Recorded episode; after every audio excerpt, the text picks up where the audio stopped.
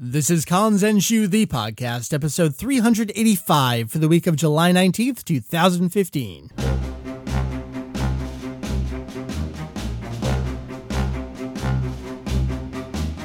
What is up, y'all? Welcome to Kanzenshuu, the podcast, an extension of the all-encompassing Dragon Ball fan site, Kanzenshuu. Cover anything and everything Dragon Ball in hopes of enlightening and a little bit of entertaining. It is just me right now. My name is Mike VegettoEX, coming into your ears for another week of a podcast from Kanzenshuu. I already said the name of the website. You know the website, you're listening to it right now. We have an opportunity here. Dragon Ball Super Episode 3 has just aired. There will not be an episode next week on July 26th for Fuji Network's 27 hour day of television 2015. Dragon Ball Super picks up again on August 2nd with episode 4. So we have a little break here at the site to kind of catch up on everything that we're still trying to do surrounding Super and a bunch of other content as well. And this was a great opportunity for the podcast as well. We had our chance last time on the show to go over those first couple episodes of Dragon Ball Super. You had myself, Heath, and Jake. So definitely check that out. What we have coming in your ears this week is an interview I've been been wanting to do for a little bit, and it just the timing worked out so wonderfully here. Uh, I'm going to be talking with Joey Weiser in a little bit about his daily Dragon Ball drawing project that you can check out over on dailydragonball.tumblr.com. We talked a bit about how Joey got into the series, what he's doing now with the series. I mean, a drawing every day, that's kind of insane. So you learn all about that. We talked a bit about Toriyama's art style and what you can learn from that art style, um, fun observations about it, things that are difficult to replicate. It's a great conversation from Um, an artistic standpoint and just a, a plain old fandom standpoint. That's coming in your ears shortly, right after a little bit of news catch up because we had a couple big stories this last week, believe it or not.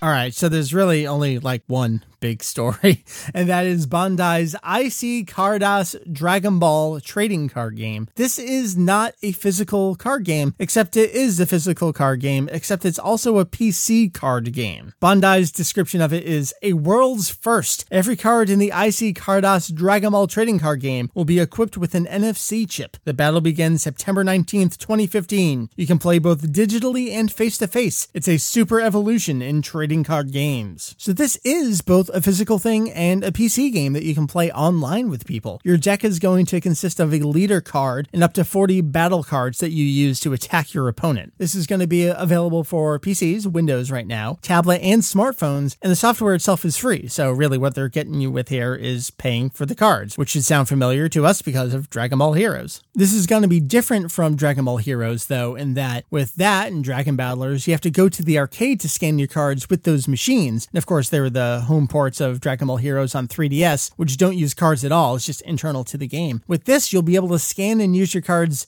anywhere from any of these devices. As I mentioned, this kicks off later this year in September. There's going to be a starter set of 41 cards and a USB card reader that's going to be available for a little over 30 bucks, or you can buy without the card reader for um, something like 15 $16. And there's going to be booster packs of five cards that you can use to supplement your deck. This is really interesting. This is Bandai looking ahead, I think. Uh, Dragon Ball Heroes is still going really, really strong, but it can't live forever. So, what is the the next thing while still merchandising and selling things. And the fact that all of these cards come with an NFC chip, this is really innovative on Bandai's part. And honestly, I'm, I'm kind of impressed with uh, where they're going with this. So good on them for that, I, I guess. Speaking of Bandai and video games. Uh, surprise release Dokkan Battle is finally available internationally here. We got the English release earlier this week on, uh, well, last week, I suppose, on July 16th. You can just download it for your iOS and Android devices. It is fully localized in English. The game itself is free, but there are in app purchases. And I haven't seen anyone talk about in app purchases. So I, I have to imagine that people just aren't using them and are just playing the game normally. Dokkan Battle is really difficult to describe. It's kind of like a matching Puyo Puyo kind of thing in the sky with fighting, I guess. I do not know how to describe this game, but it is free, so you can check it out. For iOS, you're going to need um, OS version 6 or higher. And Android, you'll need 4.1 or higher. Easy enough to grab if you have one of those devices. We got some details on the new CD single that's coming out, Hello, Hello, Hello, which is the closing theme to Dragon Ball Super. The band name is Good Morning America. Uh, you may remember them from the Majin Buu arc of Dragon Ball Kai. They provided the first ending there, Dear Zarathustra, which I really enjoyed, and I'm loving Hello, Hello, Hello. The CD single is going to be available August 12th, which we did know. We know a little bit more now. It's going to be 1,080 yen, so it's about 10 bucks. It's uh, pretty good for a CD single price. It's going to have four tracks, only two vocal tracks, and then two karaoke instrumental versions of those tracks. Hello, Hello, Hello This is going to be the first track. Then a second song called Have Some Cider is going to be the other track there. We got some links on the site. You can pre order that from CD Japan, Amazon Japan, all the usual places. And then, other than that, I mean, Dragon Ball Super, the content of the show is the news itself right now. Uh, definitely check out our episode guide for Dragon Ball Super. We have full pages for all three episodes. We've got synopsis, we have very detailed episode notes, we have cast, uh, production, credit translations, we have some great documentation there. So if you're confused about what's going on in an episode or who played who, anything like that, lots of great stuff. And tied in with that, if you haven't seen it, we're trying out episode notes videos on YouTube as well. Uh, it's pretty much the episode notes that you see on the page, just written in text, except they're presented with my narration and some uh, images from the episodes. So those are extra things if you need a little more content for Dragon Ball in your eyes, in your ears each week. I look forward to those. As of this recording, episode notes videos for the opening theme to the series, and then episodes one and two are out. As soon as I'm done recording this, I think I'm going to record the narration for episode three. So you can look forward to that pretty soon. And that's kind of the news right now. So with that, let's take it over to our interview with Joey Weiser to talk about Daily Dragon Ball.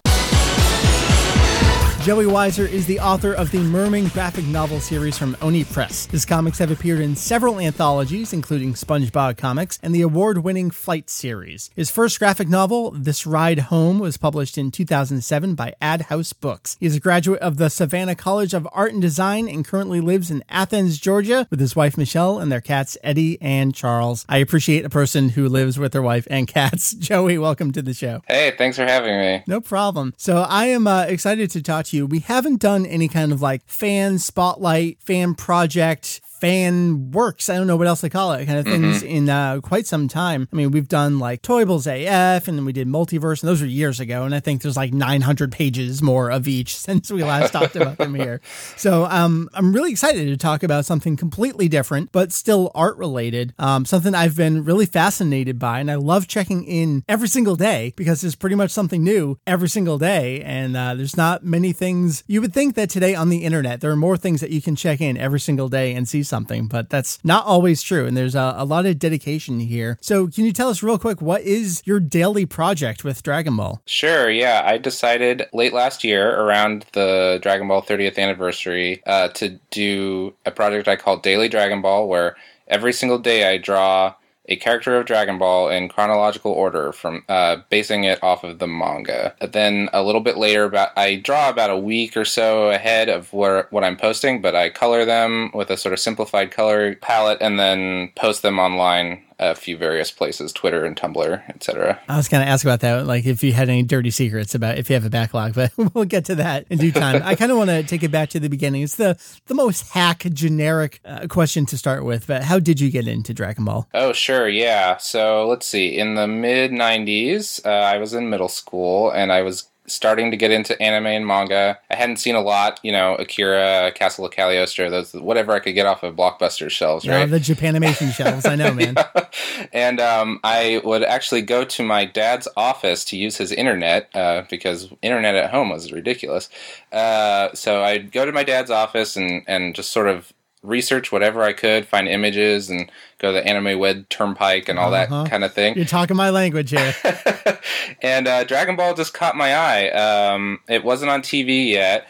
Uh, but something about the art style and the sort of huge uh, world and everything really caught my attention. I started getting into the characters and starting to learn more and more about the series. And then it did, and then once it aired on TV, I, you know, I had already become kind of a big fan, but didn't hadn't actually experienced the series at all. And then when it was finally on TV, I, I, caught maybe not the first episode, but like one of the first few episodes of the Saiyan Saga, and like I didn't I was a little disappointed. I will Really? will admit. I was kind of like what were you disappointed by? I don't know. It was just kind of I was at that age where I was starting to like age out of like Power Rangers and stuff where I Mm-hmm. was kind of like I like this stuff but I feel a little embarrassed that I like it. Oh, okay. And I think that was what I was experiencing with that too. And then, um, so I, I, I wasn't quite sure what I felt because I had already sort of built up somewhat of a sort of personal fandom without having actually experienced it. So I watched it a little bit, and then that summer I went to the Chicago Comic Con, which is now Wizard World Chicago, and they had an anime screening room where they were playing fan subs of stuff. Mhm. And I saw the Dragon Ball 10th anniversary movie, and that's when it really clicked. I was like, "Oh my god, this is amazing!" Uh, That was your no. Wait a minute. I I am totally into this. yeah, yeah, yeah. And you know, and I asked the guy, like, it was great to experience it with a, a room full of people laughing and cheering and all that stuff too. Mhm. And so I asked the guy, like, where do you get this? Because I didn't quite understand. Like that, this stuff wasn't commercially available, you know, Mhm. and uh, so he he was like, "Oh, if you go to the dealer's room, they'll- they'll have some guys with videotapes." And yep. Back so- then you could do that. Yeah. yeah, so I, I found a guy, and he had uh, some movies. I picked up, um, let's see, I think a, a, a cassette tape that had, uh, I think Tree of Might and World's Strongest on it, and then, um, and then he also sold me on the twelfth movie, the um, movie. He oh, was good like, call. Yeah. he was like. Okay, this one's really cool. All the villains come back and they have to fight them all back from the dead, which totally mischaracterizes that movie. it's about two minutes, if that. Yeah, exactly. Uh, but you know, and so I think that I was fortunate to some extent that I the first Japanese uh, Dragon Ball I ever saw was was Goku as a kid, Mhm. and that, that kind of eased me into uh, Nozawa's voice, you know. And then when I I do remember putting in those movies and hearing adult Goku and being kind of like, "Whoa, that is a little strange." Really. Yeah. Uh, but then, like, uh, I think 12 was a good introduction, too, to sort of, like, show me that's a comedy series as Mhm. well as an action series. Yeah, movie 12 is uh, a very interesting piece, especially with those different art styles in there. And I want to talk about art styles in a little bit. Um, and as of the time we're recording this, uh, episode three of Dragon Ball Super has aired, and we've seen a preview for what episode four is going to have. And I Oh, think yeah. anyone of our age group is looking at that and going, oh my God, these thick black outlines, movie 12. is this intentional? What's going on here? Yeah, totally. Yeah, movie 12 is a great choice for. Uh, movie 12 was one of my earliest ones as well. I can't remember f- how much I've talked about on the show. My first fan subs were the Super Saiyan stuff in the Frieza arc, and then the first ones I ordered myself online were movies 11, 12, Trunks and Bardock, and then a raw tape of the end of GT. So this would have been uh, like very, very early, 98 when I did that, and I was super new, the GT stuff at the time. But yeah, movie 12, again, for me, wh- what a crazy, like not knowing enough, like really not knowing anything about the franchise and being thrown into something so late in the series. I feel like you can't really do that anymore with Dragon Yeah. Ball because we know too much. yeah, it's true. It's true. And uh, information is a lot more easily accessible these days, Yeah. uh, for sure. So jump me ahead. So what's kept you interested in Dragon Ball all this time? Did you have any phase in and out? Uh, yeah, you know what happened is that uh, after that, I you know um, it kind of resparked uh, my interest in it, and I was trying to figure out how to get these tapes from home, and I joined like email fan lists and stuff like that, and um, I started importing the manga and started learning Japanese. And um, eventually, uh, resulting in a in like a short exchange to Japan and stuff. And I think what happened is that I eventually became I'd sort of categorize myself more as specifically a Toriyama fan than than Hmm. just a Dragon Ball fan. Okay. Uh, so because I have uh, as much of his manga as I can get, you know, um, I have a pretty big uh, Toriyama collection, and, and but Dragon Ball is where it all started, and it's definitely the like heart of you know my love for Toriyama. You know, we've had a chance to talk about some other of Toriyama's stuff over the years here on the show and on the site. We've talked about uh, more recently things like Kintoki, his uh, short one shot, uh, and maybe that's a part, especially with the cameo in Jaco. Is that a part of the Dragon Ball? I mean, we've had those kinds of discussions. And Jaco, most recently, things like Sand Land did get published in English. Um, things like Kajika we're still waiting on. Um, so looking at this whole of Toriyama's work, starting even before Doctor Slump, some of the other stuff he's done over the years, what about Dragon Ball is it that kind of pulls you back to that? And what does Dragon Ball have maybe that the other things don't have. Uh, I think what the greatest thing about Dragon Ball is that he really had a strong sense of comedy and stuff with Dr. Slump, and it's amazing. I love Dr. Slump. But then what Dragon Ball gives you is a story to follow, Mm. which Dr. Slump does not have it, uh, at all. Right, we'll get maybe four chapters max of a story, Yeah. and then it's off to something else. So you have this sort of like driving force of following a story Mm. and watching characters evolve and the world expand and stuff in a way that doesn't in Doctor Slump just by design. Yeah, yeah. And can you feel, and we've talked about this a lot over the years too, can you feel how almost uncomfortable Toriyama gets where it's, I have to expand this world and oh God, what do I do? What have I gotten myself into?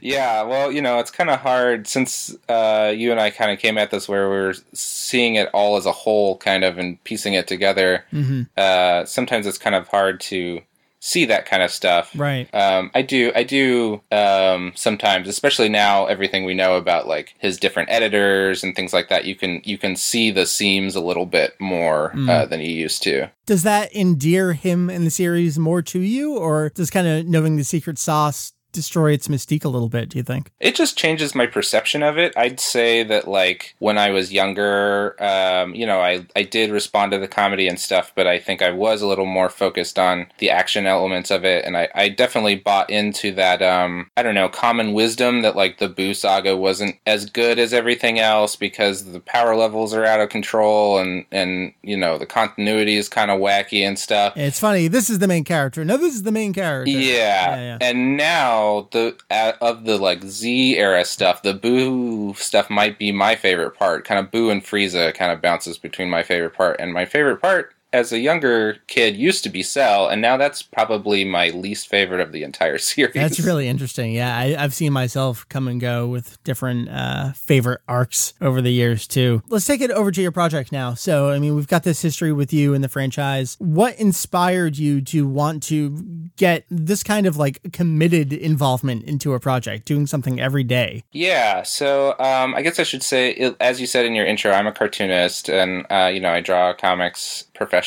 But I do like to post stuff online and, and share stuff. I used to do a web comic called Monster Isle, and a few years ago I had a like a weekly drawing project called the Kaiju Alphabet, where I was doing a, like a Kaiju Alphabet, but that's limited because it was A through Z. And I it just gotten to the point where I wasn't since I was been working on these big books, I don't have much to share uh, on a regular basis. Right. And so I, I've been kind of looking for a project to have something to post on a somewhat regular basis and, and share and kind of like, hmm, so maybe something like that kaiju thing. Maybe I'd like to do something with Dragon Ball sometime because, uh, you know, I love Dragon Ball and it was maybe a little more on my mind just because of all the sort of recent resurgence with uh, Battle of Gods, etc. Yeah. And so, yeah, and so with the 30th anniversary coming up, I, I decided that that would be a fun tie in to sort of celebrate that, do a regular drawing project. And I'm also excited by the idea of sharing with my friends that don't know about Dragon Ball the sort of many facets of it, the many different kinds of characters. It's not just uh, guys with spiky hair. You Oh, that's interesting. You know, you have this other separate audience in a way, and you know, just groups of friends in general. And to be able to say, "Look, I've been doing this for over 200 days. Look at this variety that's here. This is what's available to you if you want to get into it." It's like you're acting as a prophet for the series.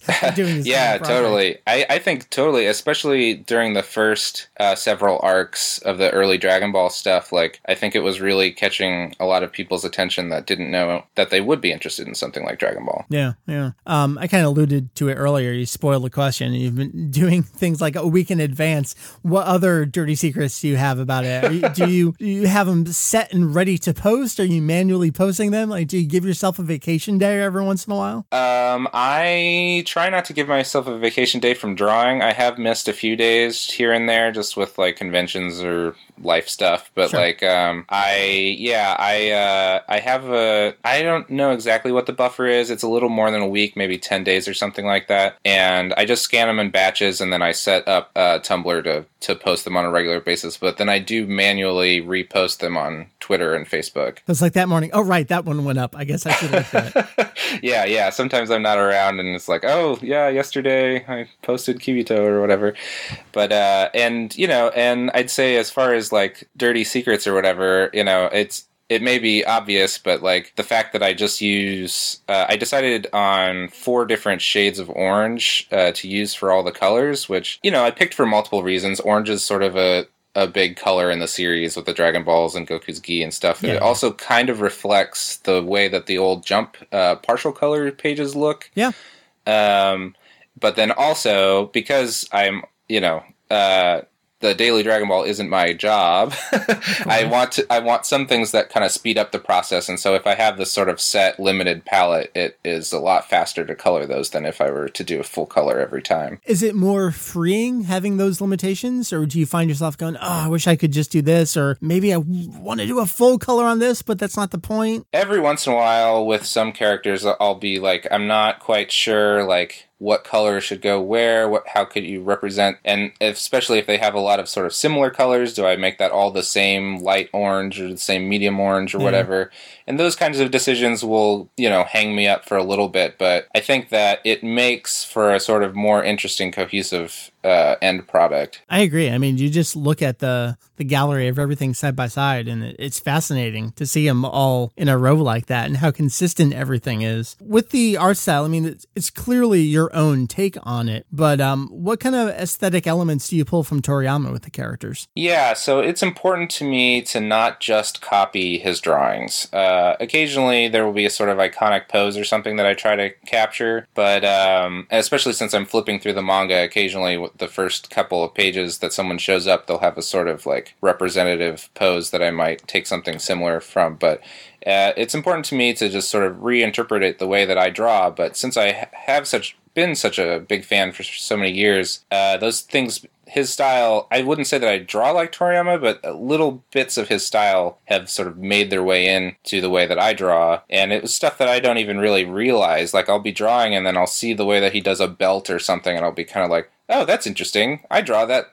same kind of boot or something like that. that. Yeah, yeah, you know, and uh, so and those are those sort of decisions I have to make. Like some of his character designs kind of rely on his style a little bit. Like Frieza was kind of tough for me. Characters that look very different uh, a lot of times are female characters because I don't. I usually draw little dot eyes or kind of like slightly kind of big eyes, but I don't do the sort of big, watery anime eyes. Yeah, like that half oval and then like this crescent underneath and then a dot inside. Yeah, yeah. So the characters that look probably the most different is whenever I decide to tackle Bulma or Lunch or something like that. So, what did you learn about the way that he draws those characters, and what do you feel like you you can't replicate in a way? Hmm, now that's an interesting question. Uh, something that I did notice that isn't necessarily a positive thing is that he really has no uh, interest in giving people different noses. No, like his noses are. It, it's the most like I can tell. There's just no thought into it. It's just. right.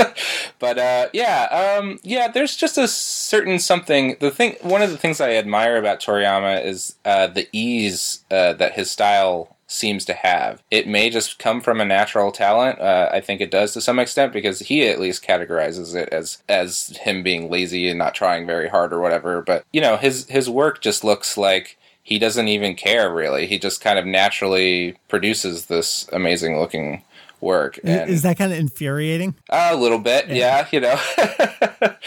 but it's a, one of those things you you just uh, don't you know don't worry about it too much. That that's him. Yeah. I'm me. It's like this is why you're the master of your craft mm-hmm. here yeah.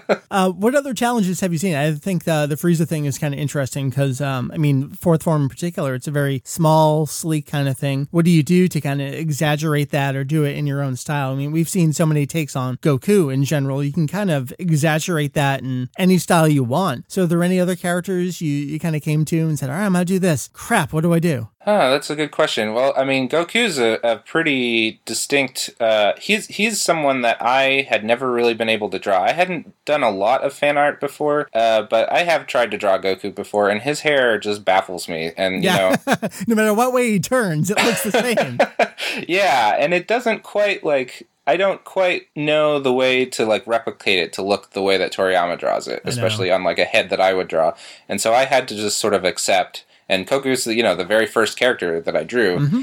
and uh, I just had to accept that it's not going to look the way that Toriyama draws it. And I think once I sort of was able to accept that and do a sort of loopier, softer looking hair. It looks like Goku, but it doesn't look like Toriyama drew it. So was Goku that first Goku drawing? Was that kind of like your your learning process for the entire project? To some extent, yeah. It was kind of like, okay, let's jump right in because I really haven't, uh, like I said, I haven't drawn a lot of these characters at all yeah. before. So right now you're up to the Kaioshin. What do you have on tap for the remainder of your project? I mean, obviously we're in the Buu arc. You got uh, the rest of the Buu characters. Do you have planned out exactly who you're going to do, or do you do a couple weeks and you're like, ah, all right, let's do Spopovich kind of thing? no, uh, th- what I do every day is uh, before I get to work on my other comics, uh, I have a volume of the manga on my desk, and I just flip through it until I see a new character that I haven't seen before. And with minor characters and background characters, I decide I make the call of whether or not I feel like drawing them. But um, and then the same thing with like you know slightly older versions of characters, but I do repeat somewhat.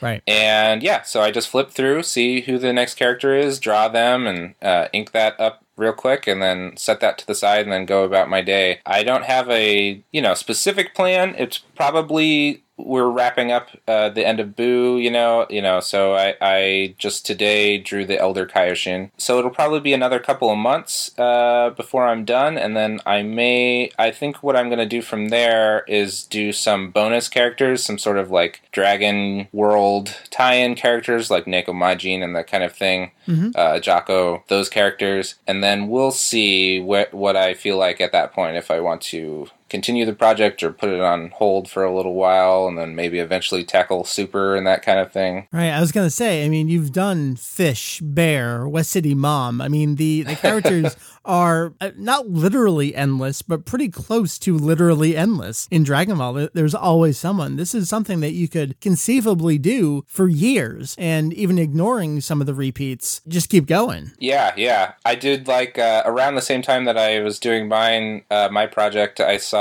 that uh, one of the crew members of Steven Universe was doing a blog where he was doing all Bulma's different outfits. Oh, nice. And, and so, yeah, I definitely like, I, I, I said up front, like, I know I wasn't going to draw someone every single time they got a haircut or put on a different belt, but like it is possible that I could go back and fill in those gaps. Is there anyone that you've skipped intentionally or not intentionally that you you're like, ah, oh, I wish I could go back and do them? Not really, because I don't really. The only people that I really skip will be like just a random person on the street or yeah. something. I mean, you've got Giran and the the rabbit soldiers, and you got pretty much everyone so far.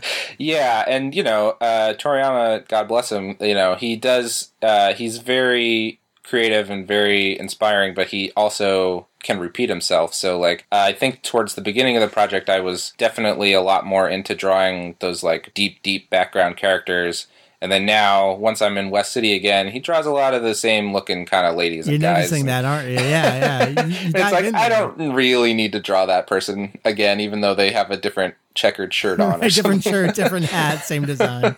exactly. So, what else is on tap for you? Uh, well, I uh, do uh, outside of Daily Dragon Ball. I have a that Merman book series. I just finished book four and it's coming out this September. Uh, book three was nominated for an Eisner Award and is uh, is an all ages series, so it's good for kids and adults. And that's an action adventure series that definitely has some inspiration from Dragon Ball, uh, just at least in that sort of like shonen spirit, uh, fun, strong character. And uh, besides that, I, I work periodically on the SpongeBob comics. So uh, if you pick up an issue of SpongeBob, it's pretty likely that you'll see my name in the credits. You mentioned Super earlier, so we'll kind of wrap things up with Super. I mean, what else is there to talk about these days? What are you hoping for in Super? I mean, we're three episodes oh, in. Yeah. Where do you think this is going? What do you want? Well, I'm definitely excited by the idea of this alternate universe arc, but I don't want it to just be like in this universe we have a different version of Goku and things like that. I'm yeah. a little worried that we're heading that way with the way that uh, Champa looks. Mm-hmm.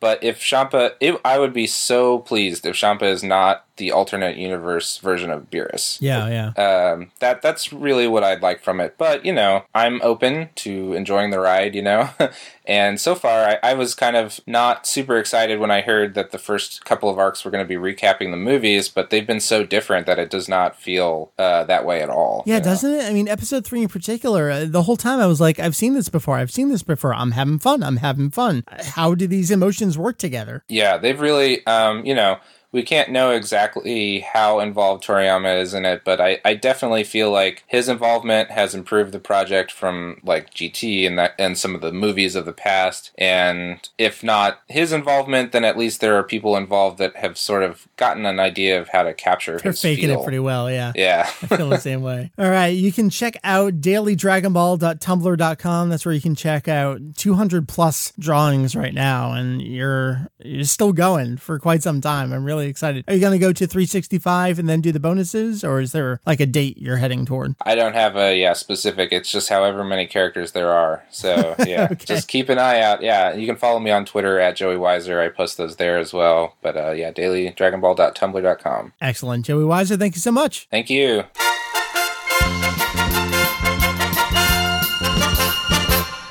Thanks again to Joey for joining us. You can follow him, as he said, on Twitter, Joey Weiser, J O E Y W E I S E R. And that's going to bring us to a close this week. Again, uh, a good focus on fandom and a good focus on art. I think that sounds good to uh, give us a little bit of a breather as we look ahead to a week off from Dragon Ball Super and catching up on a whole bunch of other stuff. So I'm just going to leave it there. My name has been Mike VegettoEX. Check us out,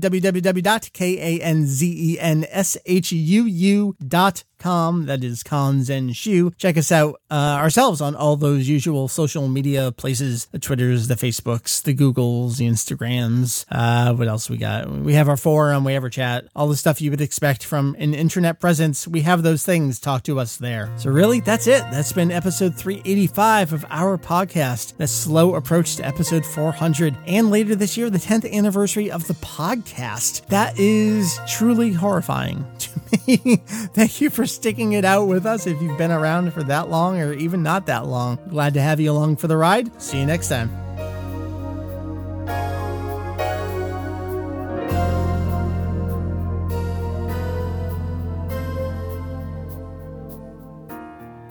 見上げた夜空にシューティングスター輝き 溢れてきた。